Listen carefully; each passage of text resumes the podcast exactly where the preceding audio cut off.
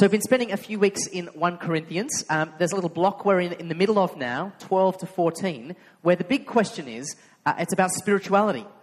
What does it mean to be a spiritual person? What does it mean for our church to be a spiritual church? Or perhaps a little more uh, accurately, what does it look like to be spiritual? It's a big question that uh, many people in our, our society are asking. Um, what is it? How can I be a spiritual person? How, how can I connect with that something that's bigger than me? Um, and, they even um, got lots of ideas about how that, how that should look concretely. Um, everything from you know kind of your crystals and your dream catchers um, through to your kind of you're just your corporate mindfulness training thing. These kind of different ways of thinking about spirituality and what it should look like. Uh, the church in Corinth have got plenty of ideas about what Christian spirituality should look like. Um, and it's mostly around kind of gifts. Gift is the main thing. It's going to look like spiritual gifts, these God given abilities. But Paul has begun to say, well, it's not that simple. Last week, you'll remember he said, um, actually, you know what? The, the first sign of someone being spiritual in a Christian sense is that they call Jesus Lord. And then he said, we've got to think about the context as well. We're actually, by the Spirit, part of one body, the body of Christ, each gifted in different ways. And this week, chapter 13, as you've already heard, um, he says something that might seem a little bit whatever, but it's really important. The major sign of Christian spirituality is love.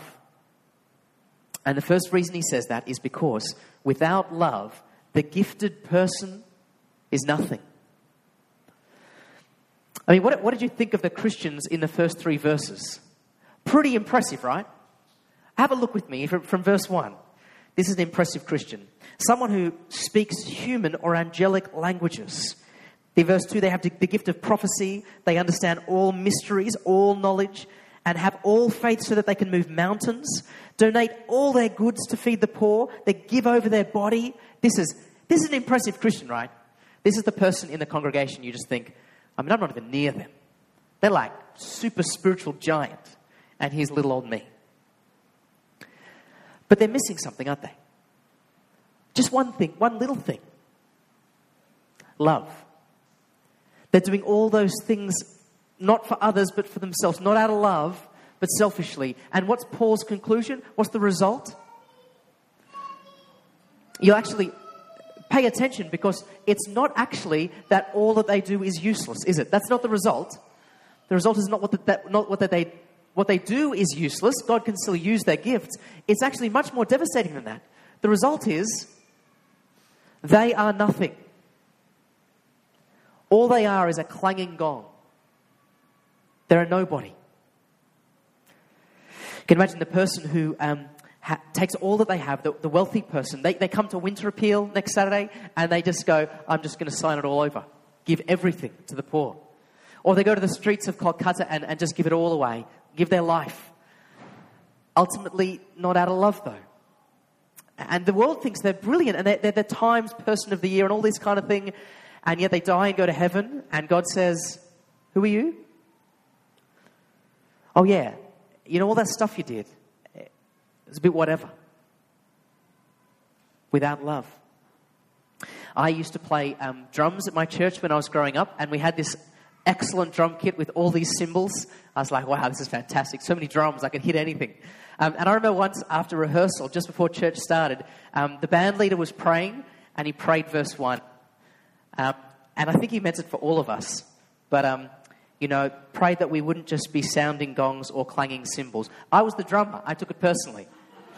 Um, how could I not? Um, how could I not? Because it was true as well. Um, I was really just playing to be seen to some extent. I, I wasn't playing out of love to help others. And I kind of felt the rebuke. Um, and I think this is meant to be a rebuke, this section, actually. It's a gentle rebuke. So Paul says it all in first person if I, if I. But really, it's a rebuke. Um, the Corinthians are saying, you know, to be a spiritual person, it's all about being really gifted.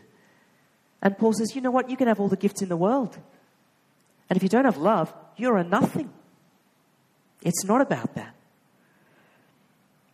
And I wonder if there's a gentle rebuke here for us as well. Do we serve? Do we use our gifts? Do we practice our gifts out of love? Or is there a certain level of self interest? I know that I'm self interested when I'm, when I'm busy with the question what do people think of me? What do they think of my performance? Then I know I'm doing it for me. But more than just a rebuke, there's also an instruction here.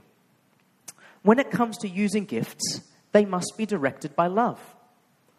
So we're to let love shape how we use our gifts for each other.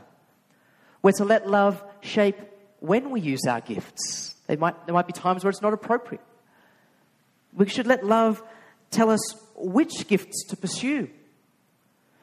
So, Matt Bonaventura, here this week, he, uh, he's very gifted on the piano, but we don't need pianists right now. So he can play a bit of guitar. That's what the need is. He loves us. He wants to serve us. So he plays guitar for us. Thank you, Matt. Um, let love determine which gifts we use, how we use them, when we use them. Lots of us could be examples of that. Because the maths of Christian spirituality is ultimately this 4,000 gifts minus love equals zero. Love is essential. But what is love? Well, that's where Paul goes next. And let me put it like this real spiritual love is not pink. That's how some, someone summarized it this week. I like that. It's not pink. Let, let's read from verse 4. Have a look at this. It's maybe not a description of what love is, but what love looks like. From verse 4 Love is patient, love is kind, love does not envy, is not boastful, is not conceited, does not act improperly, is not selfish, is not provoked, and does not keep a record of wrongs. Love finds no joy in unrighteousness, unrighteousness, but rejoices in the truth. It bears all things, believes all things, hopes all things, endures all things. The classic wedding reading, isn't it? Um, not the first three verses, they're a bit weird. Just that bit.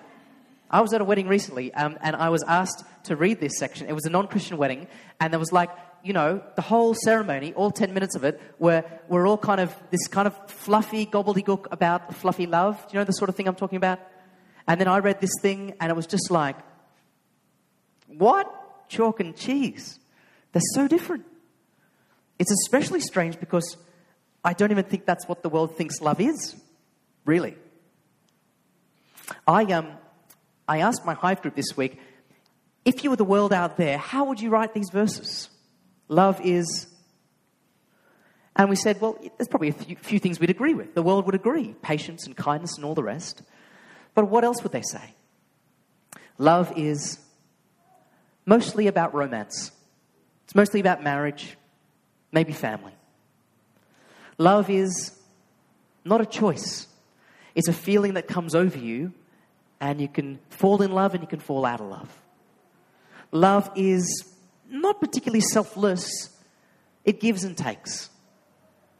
Love is not overly concerned with truth. Whatever makes you happy, whatever makes us feel good and keeps the peace. This is so different, isn't it? It's radically different. That's why at this wedding it was so bizarre. When we read this in, in our hive group, Sally said, Love is not pink. well, good, good, good summary. I like that. The main thing I notice as I read those verses is that action is that, sorry, love is described not as a sentiment, but an action, isn't it? It's so different to how our world thinks about it. I mean, the Apostle Paul knows all about affection for people, he has a big heart for people, but it's not what he talks about here. He's talking about active love, not a thing you fall into and fall out of, but a choice you make, a choice you keep making to act. Love is selfless, kind, not boastful, not selfish. Love is moral. That's strange, isn't it? That's not how we think of love. Does not act improperly, finds no joy in unrighteousness. You can't say you're loving someone when you're acting immorally. That's a different thing, isn't it? Love is tough. It always It bears all things, sorry. It doesn't give up. It's tenacious. It is patient. And once again, I think this is a gentle rebuke to the Corinthians. They think they're so spiritual, and yet they're not doing this. You read the rest of the letter, you can see they're not doing this, are they? I wonder, is it a gentle rebuke to us as well? How's our love going? More on that later. It is a rebuke, but more on that later. It's done something else for me this week, actually, reading this little section, these three verses. Um, you know that, um, you know, I'm going to assume you know what I'm talking about here. Um, people in your life who, they're just a little bit annoying, and, um, you know, they're kind of engaging with them, and you're thinking, oh no, I don't, can, can you go away? Um, I don't want to, I don't want to talk to you. But on the outside, hey, good to see you. How are you going? You know this sort of thing? Yeah? Inside, outside, very different. Um, and then afterwards, afterwards, if you're like me afterwards, you're thinking, oh man, where was my motivation there? Was it love? Was I feeling love? Was there, was there affection in my heart for that person? I don't think there was. I'm not sure. Although I was feeling positive. Was that just the supper I'd eaten? I'm not sure. And you kind of, you go into this labyrinth of self-introspection about your motivations. Do you know what I'm talking about? Maybe? Some of us are thinking, what do you know? No. But maybe you do. I, I, I found this passage kind of short circuits that to some extent. Because Paul says love is action. He doesn't ask me about the affections in my heart and my motivation, right? That's not where he is. So the question is did I act lovingly towards that annoying person? Yes? Kinda? Good. That's good. I mean, Paul knows about affection. He wants us to feel affection for people. We can pray for that. We can ask Perhaps affection would follow action as I found it's done. I've tried to love people, I've acted in love, and affection has followed. But the thing Paul wants to focus on is the action, isn't it? Selfless, moral, tough, active love. That's the work of the Spirit among us, helping us to love. Spirituality is seen in love not pink love, mind you, but real active love. But Paul wants to close by giving us one more reason to love, one reason why love is greatest, and that is because it never ends. So look with me at verse 8, verse 8 of chapter 13. Love never ends, but as for prophecies, they will come to an end. As for languages, they will cease as for knowledge, it will come to an end. Love is greater and more important than all the gifts because it never ends. Um, when I was a kid, I'm not sure about you, but I used to think the whole world loved me. Um, everyone was on my team. Everyone, it was a big hug. The world loved me. Um, and then I grew up. Uh, I used to, when I was young, I used to, uh, everything, every decision was about what's going to be most fun. That was my sole decision making platform. And then I grew up. Um, recently, um, my young, third son, William, saw this slightly overweight council worker and just yelled out, Mummy, that man's fat! Oh, and he's done it several times since. Uh, he'll grow up. That's right, he will grow up. Um, but friends, these are the things of childhood, aren't they? There's, there's nothing kind of wrong maybe a little bit wrong, but nothing really wrong about those sorts of things. They belong to childhood. That's what it is to be a child. Uh, it's normal for kids. But you grow out of those things, don't you? You're in childhood and then you become an adult and boring. Maybe. Friends, gifts kind of belong in the era, the age of our childhood. But one day we're going to grow up. Verse 9. For we know in part, and we prophesy in part. But when the perfect comes, the partial will come to an end. See, we're in the age of childhood or the age of the partial, where, where we know God, we really do genuinely, truly know God, but only partially. We haven't got the full picture. We're in this age of childhood, the age of partiality, where we're kind of we're grasping for fullness. We're, we're kind of working towards a fuller experience of God. And that's actually what the gifts are all about. They're helping us seek after God, get a bit more of God, a bit more of Him, a bit of fullness of God. They're helping us in our mission to serve God and to help and love each other towards that end. But it's the age of the partial. It's the age of our childhood. We don't have it in completion. And yet, verse 10 the perfect will come, and the partial will come to an end. And have a look in verse 12. Verse 12 For now we see indistinctly, as in a mirror. They used to have just polished metal mirrors. You couldn't quite see yourself that well. For now we, we see indistinctly as in a mirror, but then, in the age of perfection, face to face. Now I know in part, but then I will know fully as I am fully known. Friends, how well does God know you? Pretty well, you think? So we will know Him. And it's not just about knowing facts about God, but, but actually knowing God, having a kind of level of intimacy. You know how it's kind of nice to call your loved ones on the phone, but it's a totally different order of things to see them face to face? Yeah? We're going to see God face to face, friends. The time of partiality, the time of the childhood is finished, will finish, sorry, and we will see him face to face. What's that going to be like? We will know him as we are known. That's our future. If you're not a Christian here and this all sounds a bit strange to you, this is actually the Christian expectation. We don't deserve to see God, we don't deserve to be in his presence. Who are we? And yet he is incredibly gracious, incredibly kind to us, and this is our future. All the gifts that He gives us are helping us grasp towards that. But one day, one day the future will arrive. We'll grow up and leave behind the things of our childhood. One theologian, Karl Barth, put it like this He said, When the sun rises, you turn off the lights, right? The lights are very helpful when it's dark, but when the sun rises, you don't need them anymore. They've finished their job. When Jesus returns, when we see him face to face, all the gifts will have done their job. You don't need them anymore. But what will remain? Love. It won't have finished its job. It'll just be getting started. It'll just be winding up.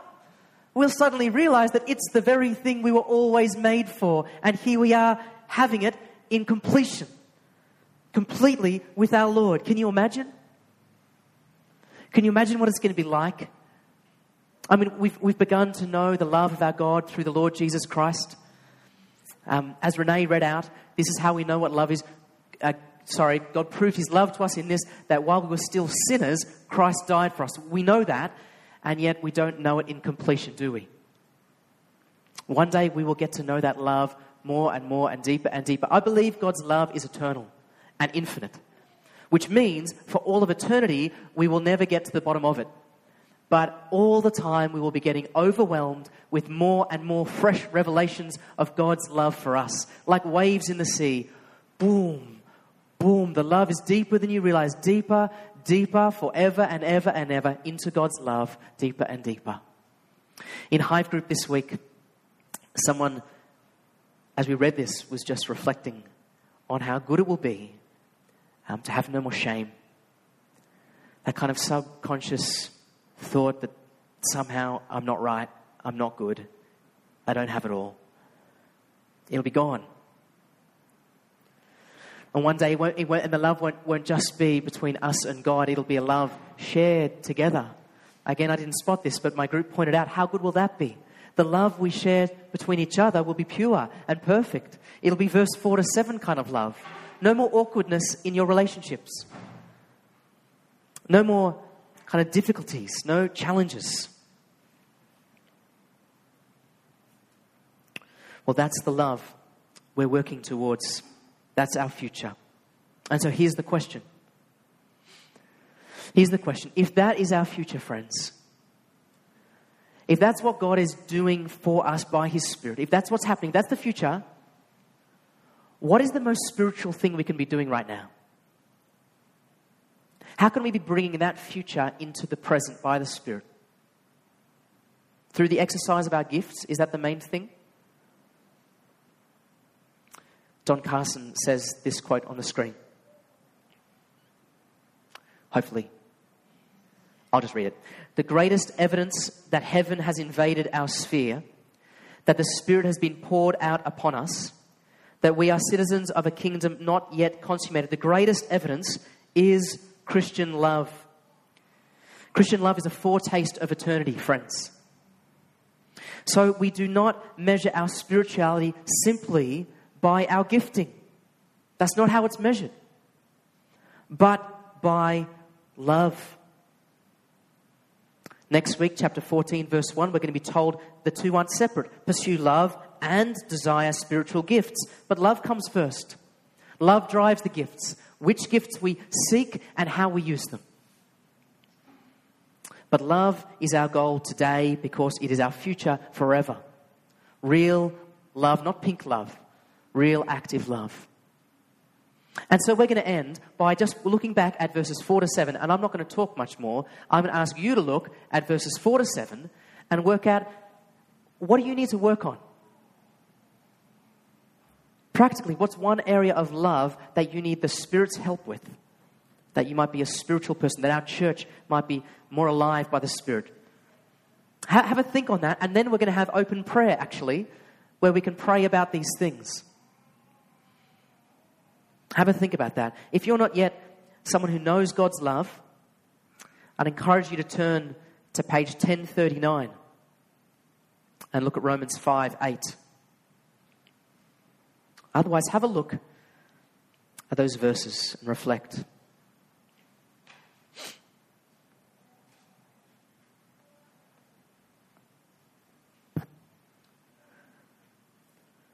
I'm going to ask the band to jump up, and then I'm going to lead us in prayer, and then there'll be a time of open prayer. So please pray about those things for yourself and our church, or perhaps some of the other things that have been mentioned uh, this evening.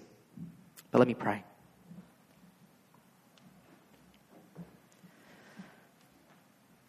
Father, we're so very thankful for your love for us. Lord, we did nothing to deserve it. So we're so very thankful for your grace. Father, we do pray, please, that you'd be at work among us by your Spirit, that we would be today what we will one day be people who truly love. God, help us by your Spirit. Amen. Please lead us.